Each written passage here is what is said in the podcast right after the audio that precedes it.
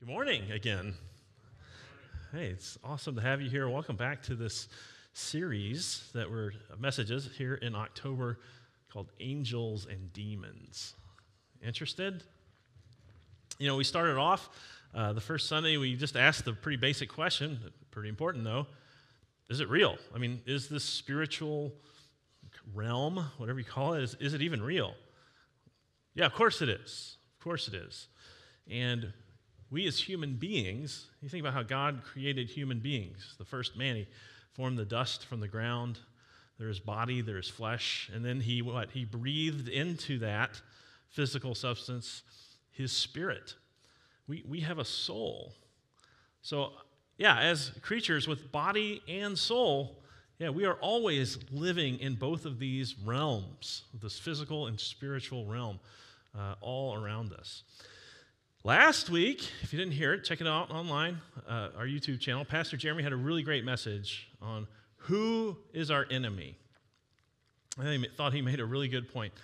You know, that person that just grates our nerves, that person that annoys us, or that person who's always slandering us or out to get our job or back, you know, whatever, that person is not actually the enemy, right? The devil is our enemy. Right, that person is someone for whom Christ died, whom we are to show the love and the grace that God has shown to us. So important. I talked about the tactics of the enemy, how he likes to tempt us. Okay, but today and next Sunday, it's all good news. We're going to talk about the real, actual, spiritual weapons that God places in our hands to live in this war zone. Now, if you were an army of any country going off to war, you would go through some pretty tough training before they let you get out into the field or out into the fleet. Boot camp, right? The whole purpose of boot camp is to turn a soft civilian into a hard fighting machine, right? Well, maybe a little spiritual boot camp, a little spiritual training would be good for us spiritual warriors. Because any army is only as good as it is trained and equipped, right? That's why this country here has the best army in the world. The best trained, the best equipped in the whole world. So, wouldn't it be great if we knew what those weapons were, if we knew how to use them, we knew there were any exercises that we could do to be prepared for not only the daily battles that we all face, but the big ones that come into our lives in different seasons. Sound good? Yeah. So this week and next week we'll be talking about those spiritual weapons. So today we're going to look at that first reading there that Paul, we'll call him Pastor Paul today, wrote to his church in a city called Corinth. He'd gone there, he started this church, he shared the gospel, you know, told everybody about Jesus, gathered people together, kind of set them up, got them going, and then he went off to start another church. But he would get letters, and he kept doing this, you know, starting new churches, and he kept in contact with all of them, writing letters, receiving letters. Well, the church in Corinth was going through a little spiritual battle at that time. Paul had left, and in his absence, other people had come in and tried to say, well, you know, Paul said this, but let me tell you about this philosophy, or let me tell you about this new way of thinking, or reading the Bible. And Paul heard about that, and he said, no, this has got to stop. And this is how seriously he took that instance, that issue. He says, for though we walk in the flesh, we are not waging war according to the flesh. Now, just stop right there. Waging war. Pastor Paul affirmed to his congregation that, yeah, this is a spiritual war we are in the middle of. It's nothing short of that. We're not waging war according to the flesh. In other words, we're not the worldly tools or weapons that we have are not going to be effective on the spiritual battlefield. Now, the first point, a little caveat, I guess, is he doesn't say that the weapons of the world, the of the flesh are bad, right? There's certainly great tools that we have that help us as individuals, help our congregation, our country, whatever. For example, as a congregation, let's say. Demographic studies, super helpful in finding out the age and the family makeup of the neighbors around us if we want to share Jesus with them. Engineering is really important. If we know where to build a building, are we going to have the right traffic flow? Are we going to have adequate parking? Ministries, many ministries that we do here, to be intentional about greeting a first-time guest on our campus. It's really important. Having a system where we follow up with that person, we don't lose track. Getting them connected to other people, friends, getting them connected to ways they can serve in meaningful ways in our church and the community. Right? These are all helpful. Being ignorant or ill-equipped in the ways of the world is never advantageous. Even we talk about like a strategic plan. We have this big 5-year plan we do. Great tools, okay? But a church can do all of that right and still not be fighting the right battle. Ultimately, we're not waging war according to the flesh, for the weapons of our warfare, look at that. Weapons, Pastor Paul, he's talking to his church. He's talking about war and warfare and weapons. It's kind of a big deal. The weapons of our warfare are not of the flesh, but have what? A little louder. Divine power. It means they have the power of God. When we use these weapons, God's power is activated on the battlefield. Would you like to have some powerful weapons like that? Huh? Are you on the edge of your seat? You ready to start going through them? All right, one more. Hold on. One more thing. I want to share what Pastor Martin Luther was a pastor in the 16th century, great reformer. I'm about to show you a quote. This is what he wrote in the Large Catechism, and it's a commentary. It's in reference to these verses right here that we're reading today in 2 Corinthians chapter 10. To these verses, Martin Luther commented to his church, "What fools we are. We must ever live and dwell in the midst of such mighty enemies as the devils, and yet we despise our weapons and armor, too lazy to give them a thought." Well, if there's any good news, I guess people are always the same, right? In the 16th century or in the 21st century. But his point is the same, and again, it's that same emphasis. Like, this is really important. We're in the middle of a war here.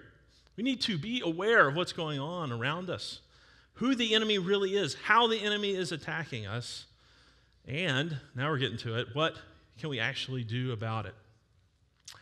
The last part of that verse in verse 4, so we have divine power to destroy strongholds.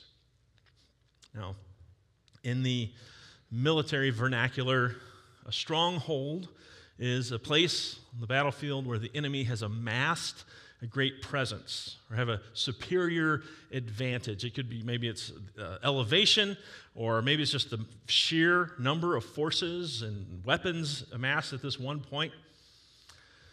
Well, in our spiritual lives, our spiritual enemy, he only wants to steal, kill, and destroy us. He gets a toehold and then gets a stronghold in certain areas of our lives. He can have strongholds in churches. He can have strongholds in schools, workplaces, communities. He can have strongholds in a nation. I could list a few I could see in our own nation. I'm sure you could too. Let's talk about individually. Where will the enemy try to get a stronghold in your life? Because he will try. For some people, it is wealth, but it could also be poverty. It can definitely be a stronghold. It can be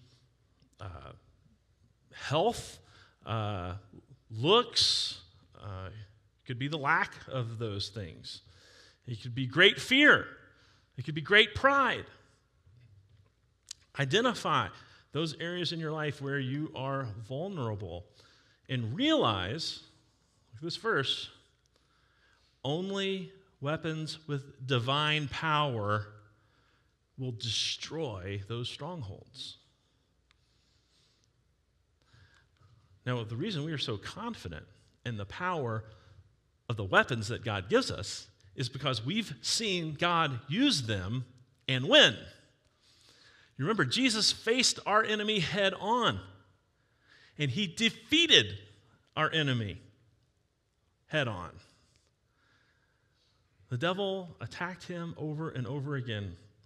He was tempted in the wilderness, and at the end of that section there in Luke, it says the devil left him until a more opportune time. The devil didn't give up. He was constantly going at Jesus, going at the people that are around Jesus. Jesus' own family tried to tell him to stop. You're crazy. The witnesses that saw him do miracles at one point were said that you're casting out demons in the name of Beelzebub, the devil. He was called the devil. And then not until the devil had him on the cross and finally laying in a tomb. And just when, our gospel reading tells us, just when the disciples were their saddest and the devils were the happiest, that third day, Jesus rose from the dead. And now he gives us the victory. Now, this is in 1 Corinthians, so it's still Pastor Paul talking about. When God uses that word victory here, I don't think he's talking about a basketball game. He's talking about a war, a spiritual battlefield. He's assuring us that because Jesus died and rose, we have the victory in him. And this is what it means for everyday life. When we use the weapons with divine power in them, we'll never lose that battle. Isn't that awesome? If we use those weapons that God is equipping us with, and if we train with those, we'll always win. It's guaranteed. Okay, now you ready to hear some of the weapons? Okay, here we go. The foundation, the most important weapons that we have in our lives, our physical, spiritual lives, our word and sacrament. This is what Pastor Marty says. God provided his church with audible preaching and visible sacraments. Satan resists this holy ministry in all earnestness, and he would like it to be eliminated altogether, because by it alone is Satan overcome. That's how important word and sacrament ministry is. Now, another kind of note there I thought was interesting is that there's nothing more the devil would love than to eliminate our congregation. So it's great, it is good and right that we are thinking of how to grow, how to reach the community, how to disciple our children, our youth, our adults, closer and closer to God. But don't take our eyes off of the big fight. I mean, at every turn, he wants to trip us up, stumble us, pull us apart, confuse us, take us off mission, off focus. We always have to be fighting that battle too. So, word and sacrament ministry, God's word.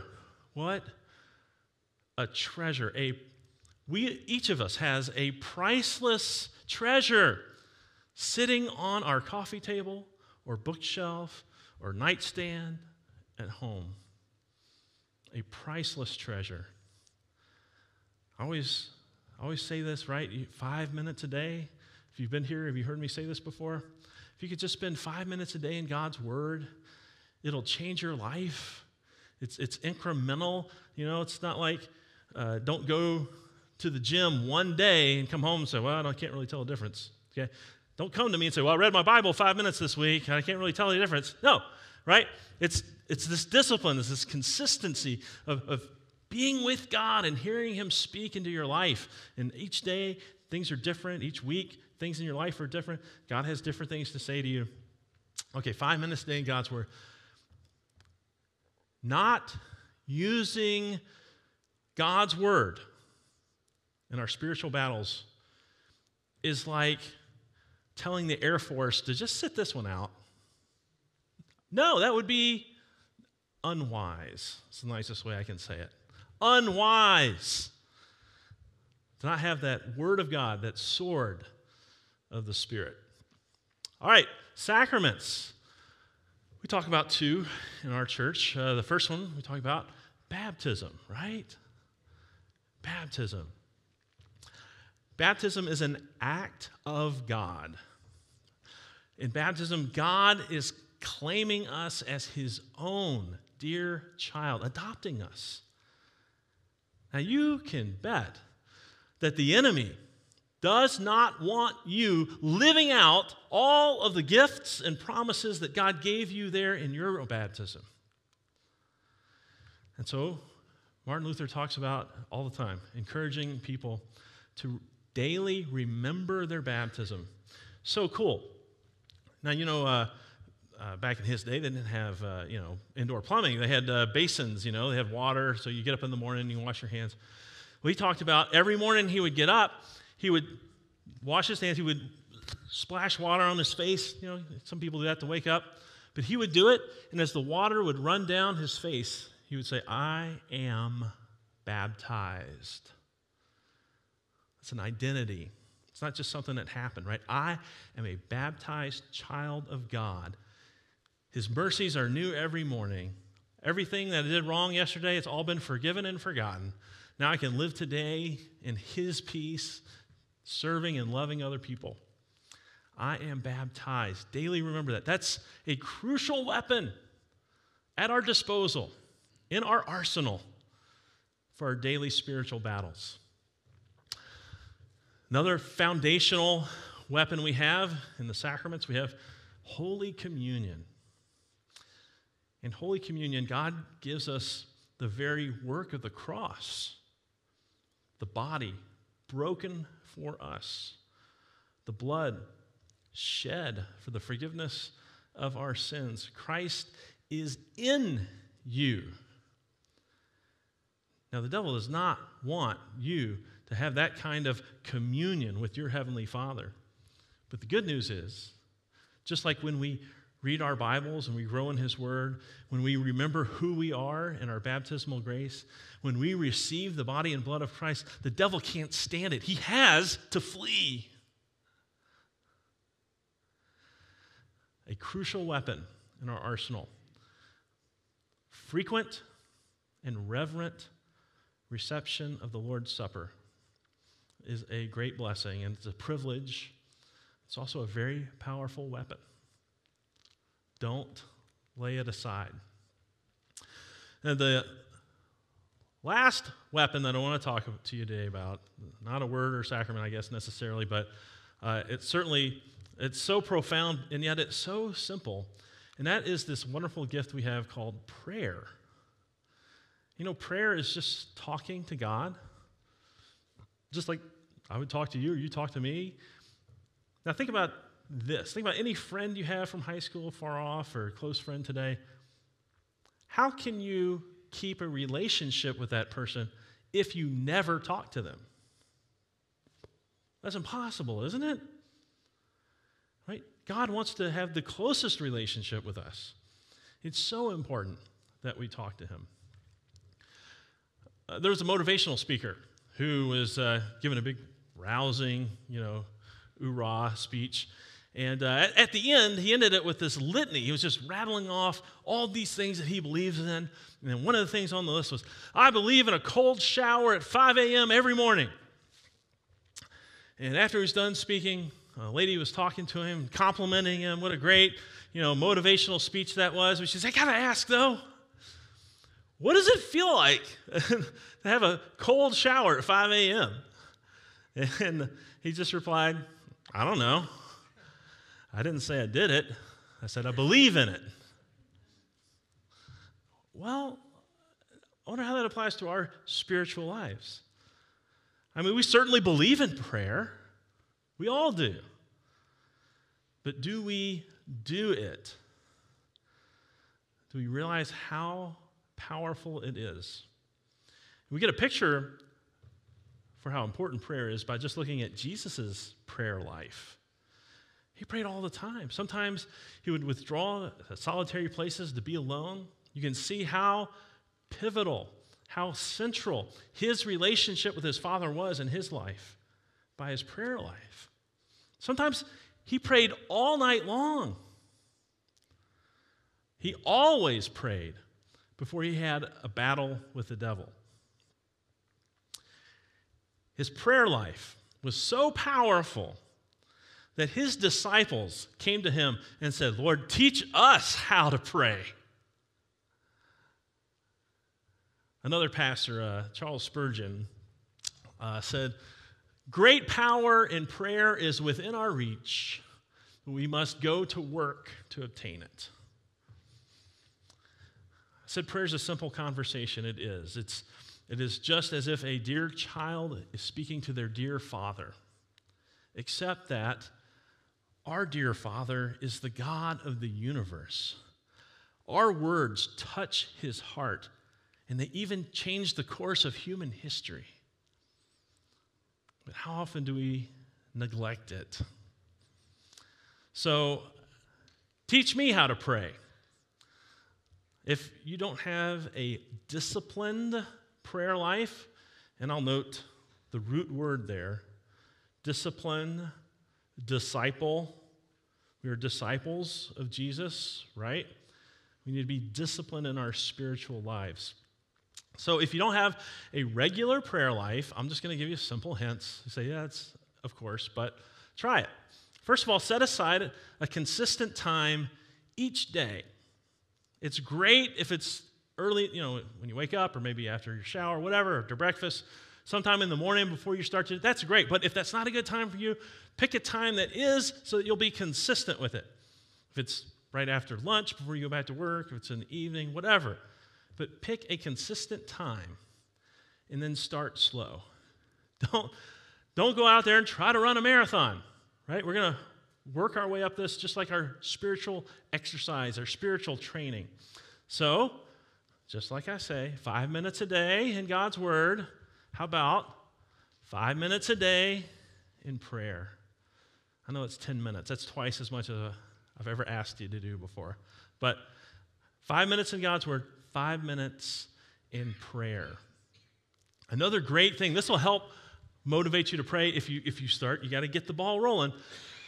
If you start a prayer list, if you use a notebook, a notepad, a Post-it note, whatever, write down the prayers that you're offering up for God, who you're praying for, what you're praying for, if it's work, if it's family, because it is one of the coolest things, being a child of God, to look back a week later, a month later, even a year later, maybe when you get your new notebook and start the next year, and see all of those answered prayers. It's so exciting, and that'll help encourage you too, to see how powerful prayer is and it's working in your life. And then there's different types of prayer, so you don't have to get bored all the time. You can just offer prayer thanksgiving and praise, thanking for the blessings that you have in your life. How about just getting up in the morning, opening your eyes, right, putting your feet on the floor. There's prayers of intercession. That's when you're praying for somebody else. You step in and lift them up for their needs or concerns. And there's supplications. These are things you ask God for. Those are certainly amazing prayers. And pray for spiritual power, courage, hope, peace. Everything's going crazy. Teach me how to pray. And now, I'm just going to wrap it up with how do we pray specifically in a spiritual battle. You've identified the devil's got a stronghold somewhere in your life or your family or the country, whatever's on your heart. The first thing we want to do is we're going to ask God to bind the evil plans. Now you see this in Scripture. You see how other saints before us pray this way. We're going to pray that the Holy Spirit, by his power, thwarts the schemes and the plans of all our enemies. And Martin Luther has a great example of this. He wrote a morning prayer and he wrote an evening prayer. And both prayers end with, "Let your holy angel be with me, that the evil foe will have no power over me." You see how real this spiritual war was for Luther, for Paul, for all the saints before us? Great example. So twice a day, Luther would ask us to pray for God to bind evil plans. And the second, we're going to name those schemes where you see the devil working to bring strife in your relationships or turmoil in our country. Name those things, identify them, point them out to God. And then, of course, ask for protection. Right? Pray that God, the Holy Spirit, would enter into the darkness of our enemy and shine its light of truth and grace there and make that a place of grace and love. We're going to ask for protection, of course, for physical harm, diseases, but also for souls, ours, our families, our loved ones, our neighbors. Ask for God's holy protection. Some parts of Scripture talk about God's banner over me is love. I think there's an old Sunday school song, I don't know how it goes about that, but you pray that prayer. Lord, spread your banner of love over me, this banner of protection. Hosea, an Old Testament prophet, he prayed it this way, different imagery, but the same prayer, it's protection. You know, put your hedge of protection around me and my family. The enemy cannot get to me. Prayer is such a powerful, powerful weapon. As a matter of fact, last quote I got from Martin today. He said, "This we must know, that all our safety and protection consist in prayer alone." How important is prayer? When we ask God for forgiveness, we are storming the gates of hell. When we lift up our brothers, our sisters, our neighbors to God for his peace and keeping, we are storming the gates of hell. We're pushing back against everything the enemy is trying to do to us and to this world. We are fighting it back with divine weapons. Now, how often do we worship? How often do we remember our baptisms? How often do we receive communion? How often do we pray as if our lives depended on it? We have incredibly powerful weapons at our disposal, within our reach. Utilize them, train, practice with them, and watch God bring the victory in your life and in your family, in your relationships, in your work, in your schools. And it's only through us, I'm telling you, it's only through us that we'll start winning the victories in our communities, our state, our country, and even the world. Amen? Amen. Let me pray with you. We'll sing our closing song here in a minute. Almighty God, the Lord of armies, we thank you for the power that you use to save us and to protect us. And we thank you for entrusting to us that power through these amazing, amazing tools and gifts that you've given to us. We pray that we would use them well, we would use them wisely, and that we would use them often to thwart the very real enemy who is always seeking our destruction, to push him back, not only from our lives, but from our families and our friends. In Jesus' name, amen.